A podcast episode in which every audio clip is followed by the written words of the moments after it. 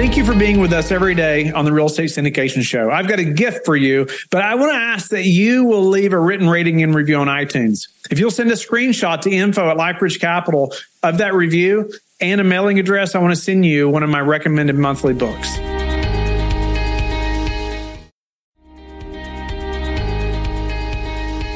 This is your daily real estate syndication show. I'm your host, Whitney Sewell. Today, we have packed a few different shows together that we call highlights to help you to get the most bang for your time and educating you on the topics that you want to learn from. We would love to hear from you. I am grateful that you are with us today. Have a blessed day. Our guest is Justin Elliott. Thanks for being on the show, Justin. Thanks for having me, Whitney. Appreciate it. Tell us about that a little bit and how you learned about the syndication space and thought it was something you could do? You know, I knew about syndication, but I didn't realize how it really what it was is starting a business, right? I mean, that's what you're doing when you're starting a syndication. But how I wanted to get into it was I wanted to get just bigger apartment buildings. So I thought, hey, I'll get a 10 unit apartment building. That sounds like a good number and started down the journey of underwriting. That was kind of my main thing. So went out and found a tool to use to underwrite and started underwriting a lot of deals.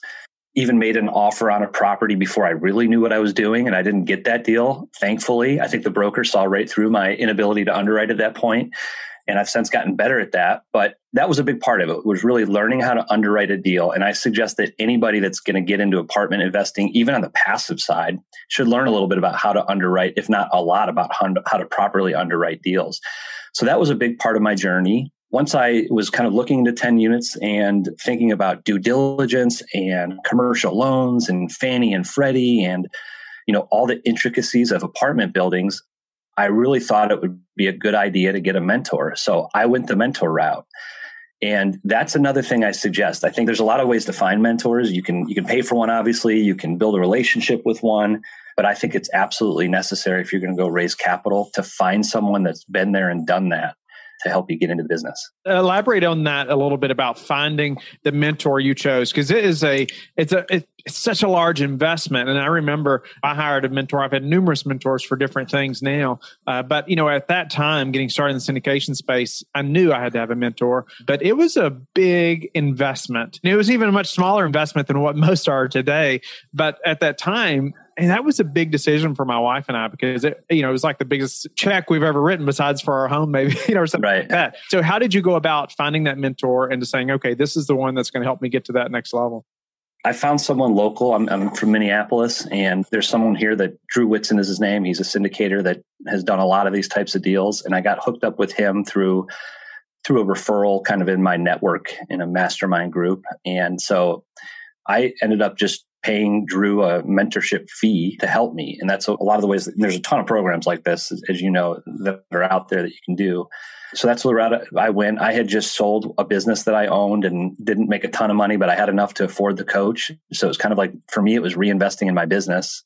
And everybody does something like this. And if they're good at what they do, right, at some point they found a mentor, they've paid a consultant and it's no different in real estate business. That's i just chalked it up as a business expense and something that i thought would help me get to the the next level. And of course once i wrote the big check i didn't want a 10 unit anymore. I wanted to do something bigger that would have a bigger payoff. So i started immediately thinking bigger you know and looking at bigger deals because i had this mentor on my team.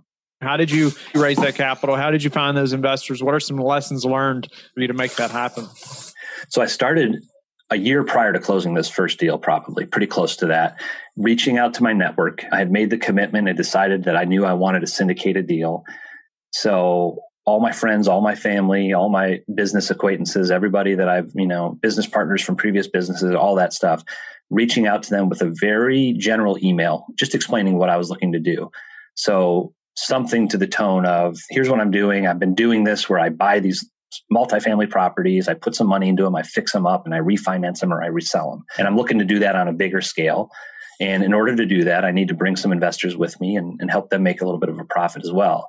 So if I find something, would you be interested in at least hearing about what I have? So not a big ask, right? Not like, hey, give me 50 grand, but can I just keep in touch with you? And from there, I developed a, just a, a list of maybe it was initially 50 or 60 people that really had committed nothing other than hearing about a deal. And then I kept in touch with them from there and just let them know The tough part is once you do that, you really feel like you got to go find them a deal. And that didn't happen right away for me. So I was actually letting them know about deals that I didn't find, right? I underwrote X amount of deals this, this month and, you know, nothing's looking good. And of course, this was at the top of a market cycle, right? So deals were not easy to find or are not easy to find even still today.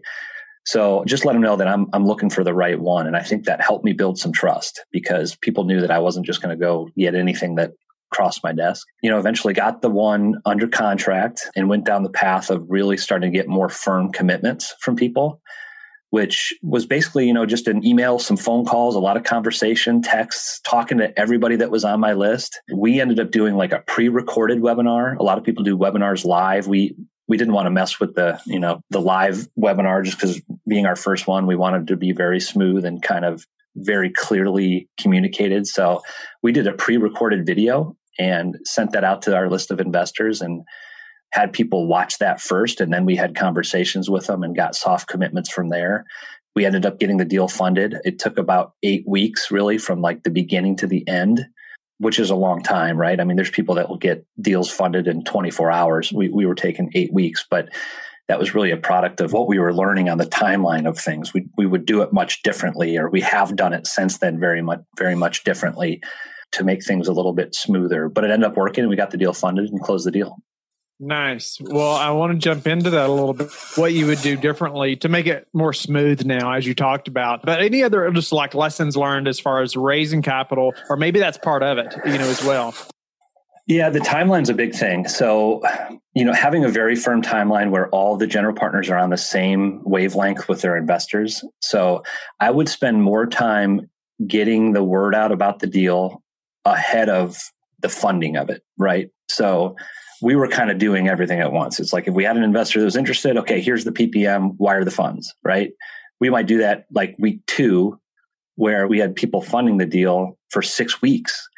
So what I would do is I wouldn't do that. And this is what we've done since then is we've created a, a deadline to, to wire funds, but we've also created a, a time basically a few days before that to open the funding of the deal. And our time is really spent prior to that educating people on the deal, getting kneecap to kneecap with investors and talking about the returns and, and really just making sure that we get the word out and have those individual conversations up front. Then we say, okay, it's the, you know, whatever, it's this date, we're going to open funding and just leave it open for a few days to try to make sure that there's a clear timeline that the investors understand to get their money in. The issue that that's preventing really is something that happened to me is where I had a couple investors drop out. And you want to have enough time on the back end of that funding that you can, you know, if you don't get it funded, you can go to plan B. What the situation I found myself in was had a couple people, or had everybody committed, right? Didn't want to talk to anybody else about the deal because I'd already been had these verbal commitments, yet I didn't have everything wired. And of course, what happened a couple weeks before the deal closes, I have a couple people drop out and I got to scramble to find those last couple investors. And so you don't want to be going to the closing nice. table. And so that's why I think the timeline is something you should think out. You know, even if you're thinking it's going to be a while before you raise money, go ahead and start planning out a timeline for your capital raise ahead of time so that when you get that deal under contract, you know exactly how the, the timing of it's going to play out. Such great advice there. I appreciate you sharing that and just being transparent about this deal. And, and you know, investors do drop out, right? Right. I mean, life happens. It's not always because they hate the deal or, or don't don't trust you but things happen you know in their life over that period of time they commit but then all of a sudden their uh, you know their child's or, or their own car break down breaks down you know or college you know expenses that they weren't expecting for a child or whatever you know things happen. And so you better have a backup plan. You better raise more than you expected that you needed. We now have large wait lists after a raise you know or during a raise. And before i send out an email saying you were oversubscribed we've been oversubscribed a long time because I want a wait list because of exactly what you just said. Because people will back out, and it gets easier, right? It gets easier over time uh, to raise capital, but especially at first, you better expect uh, people to back out. Our second raise took two weeks, so you know, went from eight weeks to two weeks, and hopefully that gap just. Thank you. Yeah, that, hopefully that gap just continues to close but certainly I think the more, you know, the, the more deals you do, the more you're going to have some people that couldn't get into the last ones. That makes you full for your next one, that sort of thing. It's really the, the first one that's the toughest. What else would you say played a role in getting to two weeks from eight? People seeing that you've done it. You know what I mean? I mean, people want to wait out on the first one. They don't, you know, they don't want to necessarily throw throw the money in on your first deal. Now, I feel like again, going back to the mentor, the, having a mentor, that that reduced the amount of people that had the fear of like, hey, this is your first one because I wasn't just, you know, just doing this haphazardly. I'd kind of taken the steps to to find someone and put them on my team. I can tell you the second time I had conversations with people, it wasn't as new of an idea. They understood syndication because they looked at that first one. Um, they understood the process more. So the second one becomes a lot easier, I think, because people just know more about the business you're running. No doubt about it. And They see your emails. And I like how you even talked about in the beginning, just sending deals, even before your first one, sending things you're looking at, why they didn't work, how that built trust. And now you've, you did a deal and they see that and it's like, well, okay, he's had some success. Uh, and tell me, you know, are you sharing, what do you share with those investors about that first deal, maybe that didn't invest or do you? That we closed first of all. And then i do linkedin so if they follow me on linkedin they see things like the building getting painted and you know new shutters are getting put up and hey here's the before and after rents that we've created. You know i haven't gone full cycle on that first one so certainly i'd like to share that we created x amount of return which i'm very excited to share that when we do it. That'll be a obviously the next thing for me is knocking it out of the park on this first second and third deals to really start things moving you know, I can't do that yet, but they can certainly see that, hey, I get what you do now. Okay, so you buy these things; they're not they're not the greatest looking buildings, but you make them look great. Okay, and then you get rents up. Okay, I see how you do it. So they're following along on that stuff on social media for sure. Nice. Before we move to a few final questions, any other suggestions or lessons learned you want to share with the listener about about you know learning to raise capital? You got to talk to a lot of people. So I, I think you know again, just open up your network, tell everybody what you do right now because you will be surprised who invests in your deal. People that I almost didn't send the email to because I'm like, you know, that person would never do it. Put a hundred grand in. So, I mean, don't assume someone's not going to invest in your deal. Tell them about what you do. Ask them if you can keep in touch with them. Certainly make sure to notify them when you get that deal under contract. Our guests are Jenny Gou and Steven Louie. Jenny and Steven are both managing partners at Vertical Street Ventures. Jenny currently oversees asset management and investor relations, while Steven is responsible for acquisitions and sourcing capital. These two provided amazing content today just about their partnership, how they partnered, how Jenny really went from zero to 950 doors in 12 months, and how they're now able to raise many millions of dollars in a very short period of time, how they've used their previous networks and different things that they've done. Hope this show helps you to build your confidence in this business and grow your business at the same time. Hello, Jenny and Steve. Welcome to the show. I've read your bio, of course, and I'm very interested in how you all have been so successful in such a short amount of time. I know to lots, you know, it seems probably like it happened, you know, just overnight, but I'm sure there's a lot of work that went into making all of this happen and to the success that you all have had. Let's get a little background, Jenny, Steve, on, you know, where you all were at a few years ago and, you know, how we came to the syndication business and why. Absolutely. Thanks for having us. We're super excited to be here. I can start. So, again, my name is Jenny Gou. A little bit of background on myself. I spent 13 years in corporate America working for a company called Procter & Gamble. So, I sold brands like Dawn, Cascade, Swiffer, Febreze, setting sales strategies, managing cross-functional teams. Loved my job. But at the same time, started dabbling in real estate. I'm sure like many of your listeners out there, started on the single family side, got a couple of rentals, and then quickly learned about scaling and getting into multifamily. So that's what we did. We jumped ship over to multifamily. And at the same time, I just love the industry so much, wanted a more flexible lifestyle. And so I left my corporate W 2 job back in February of 2020 and then have been headfirst in multifamily ever since.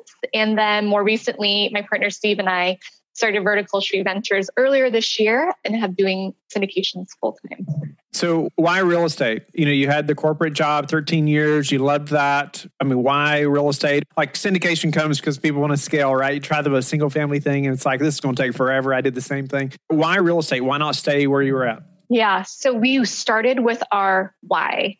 So my husband and I sat down and our fundamental exercise was what are our priorities and how do we want to spend our time? Because we really didn't want to work until we were 65.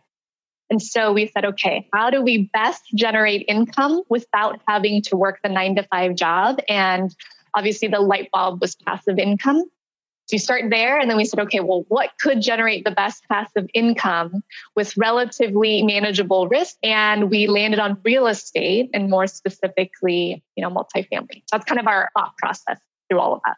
All right, Steve, I know you have a long background in corporate America as well. You know, tell us a little bit about that transition and why. Yeah, no, absolutely. No, thanks, Whitney, for having us on the show. And very much like Jenny's, I was a corporate W two wage earner for about 25 years. And you know, about halfway through the my career, met with a financial planner, and that financial planner actually said, "Hey, you should consider something like real estate. Eh, there's a lot of tax advantages to it, and it's a real asset. You're heavily weighted in stocks and bonds, and, and your portfolio might do well with adding in real estate." At that point, probably about 10 years ago, I doubled down into real estate and realized that there are those tax advantages that you can take advantage of, like depreciation, which we can talk about. And it gave me kind of a passion to work on real estate. One of the things was started in, like Jenny, in single family homes. Developed, I've got a block of about 10 different single family homes, duplexes, and fourplexes and realized that I needed to graduate into multifamily. And went to a seminar, and that seminar really got me vested into multifamily about four years ago. Doubled down on that, got a coach, and next thing you know, I have you know 20 passive investments that I currently have as a limited partner, and then about seven that I'm a general partner on. And all that was while I was working my corporate job. I, I call it from a corporate standpoint, had a very busy corporate job. I started in a cubicle and then ended in a corner office in a senior leadership type position. Nice. I just like listeners to hear, like, you know, you all had great corporate positions you've been in for a long time. You know, it wasn't like you were just job hopping. I mean, you gave up a lot to say, we're, hey, we're going to go create this real estate business and are confident in moving forward in this and why and some of that. We're going to have to, I want us to speed up a little bit though, so we don't run out of time because I know a lot of the listeners are going to wonder how you got to 950 units, you know, in 12 months and, you know, are able to and have the, the capability to raise many millions of dollars, you know, in a week or less. And, that's what many of them are wanting to do, right? And so, you know, let's fast forward a little bit or give us some steps, you know, that you took next though that got you to where you're at now, right? That you have that ability, you have the, you know, all these units. It sounds like, you know, amazing success, but you know, I personally know that that comes with a lot of work or late nights and early mornings and meetings after meetings after, you know, I've been there. But tell us some steps. How did you do that? Like Whitney mentioned, so I quit my corporate job without purchasing a single multifamily unit.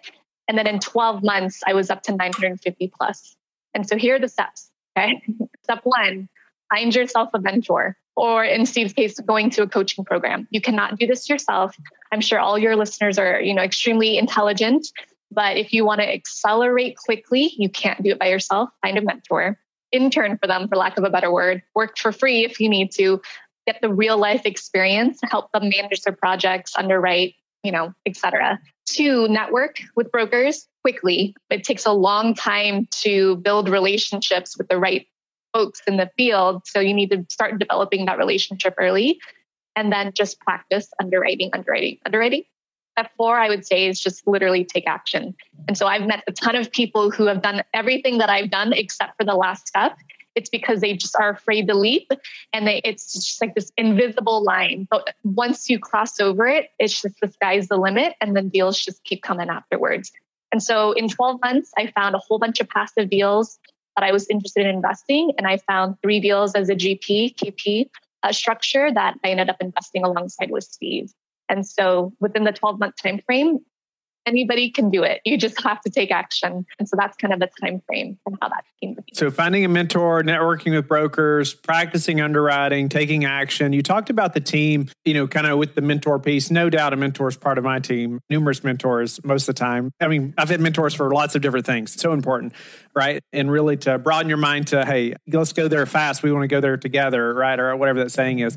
But, you know, tell me though, who were a couple of the first people that on your team you hired a mentor but what were some other people or maybe some key things that you did or team members that helped you to accelerate like that? Yeah. So first it's, you know, Steve, when Steve told me he was retiring last year, I said, Steve, we need to start a company. I mean, it makes total sense. We've been working together for the last better part of the year. We complement each other in styles and values. Let's start a team. So it's just the two of us.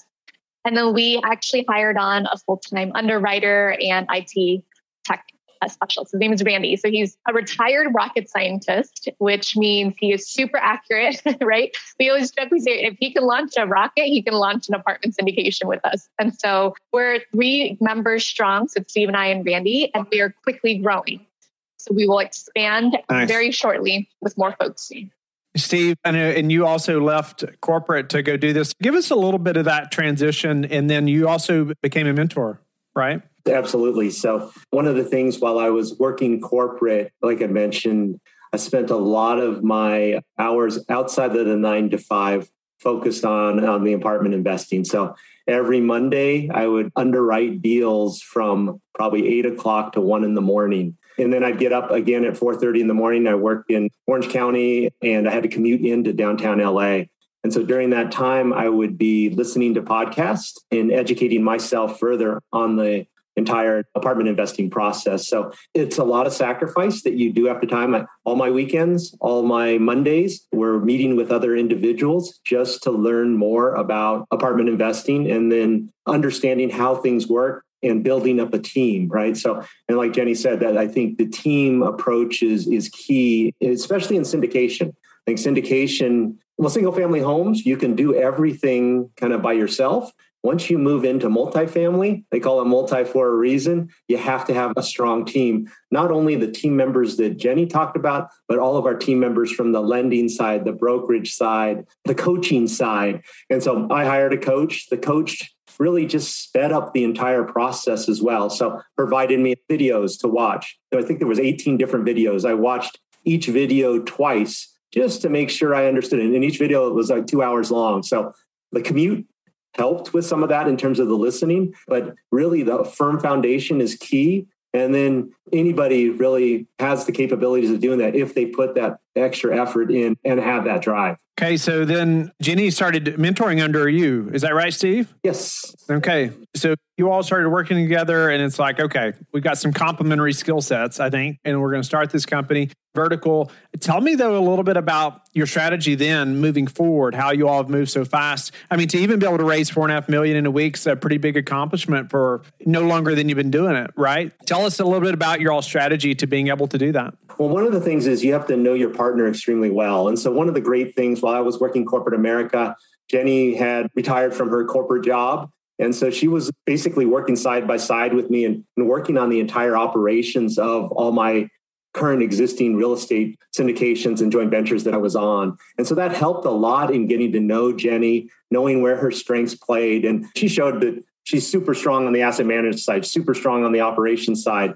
So then bringing it all together, we collectively brought our skills together and then started Vertical Street Ventures. And the strategy that we had was really to focus on driving our network. Both of us had a corporate America network that was there. We, me personally, because of the roles that I had, I did not tap into that network. No one actually knew that I was investing in real estate, was a apartment investor, was apartment syndicator. I kept it pretty quiet based on the role I had.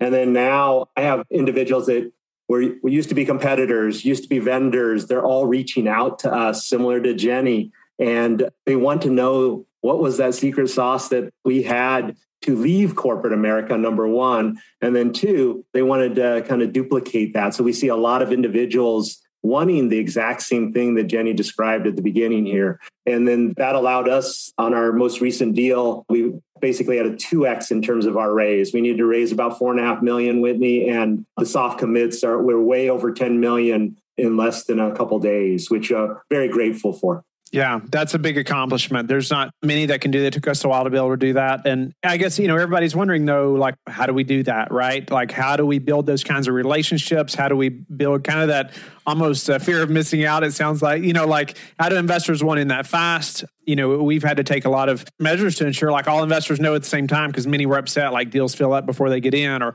I mean, it's a great problem to have, right? But it is a problem and it's a blessing. But how do you get to that point? How did you all do that? Why do they want in so fast? How are you able to raise that much money that fast? So, our biggest networks are obviously our corporate networks, right? Mm-hmm. So that's, a, that's a huge avenue for us. But separately, you know, over the last year, Steve and I started a meetup right? We host a meetup every month where we get lots of folks joining in, and we love to coach ourselves and talk and teach and share and reapply. So all of this huge network of other investors around the country join us every month to learn and educate themselves. And so we built that network there. We also have from our previous syndications, you know, we strive to do the best that we do, create big fans of our current investors, and it's through word of mouth that gets our name out there as well. And so we have a lot of fans from that standpoint. And then third, you know, we've hopped on a few of these podcasts just like yours just to get the word out because again, we love to tell people and inspire people to do what we do and, and live the lifestyle that we live. And so through these podcasts too, we are getting a lot of folks asking us, you know, can we be part of the deal as well? So those are kind of the four, I think what I say, three or four different routes that we take yeah. right now to expand our reach. Thank you for being with us again today. I hope that you have learned a lot from the show. Don't forget to like and subscribe. I hope you're telling your friends about the Real Estate Syndication Show and how they can also build wealth in real estate. You can also go to lifebridgecapital.com and start investing today.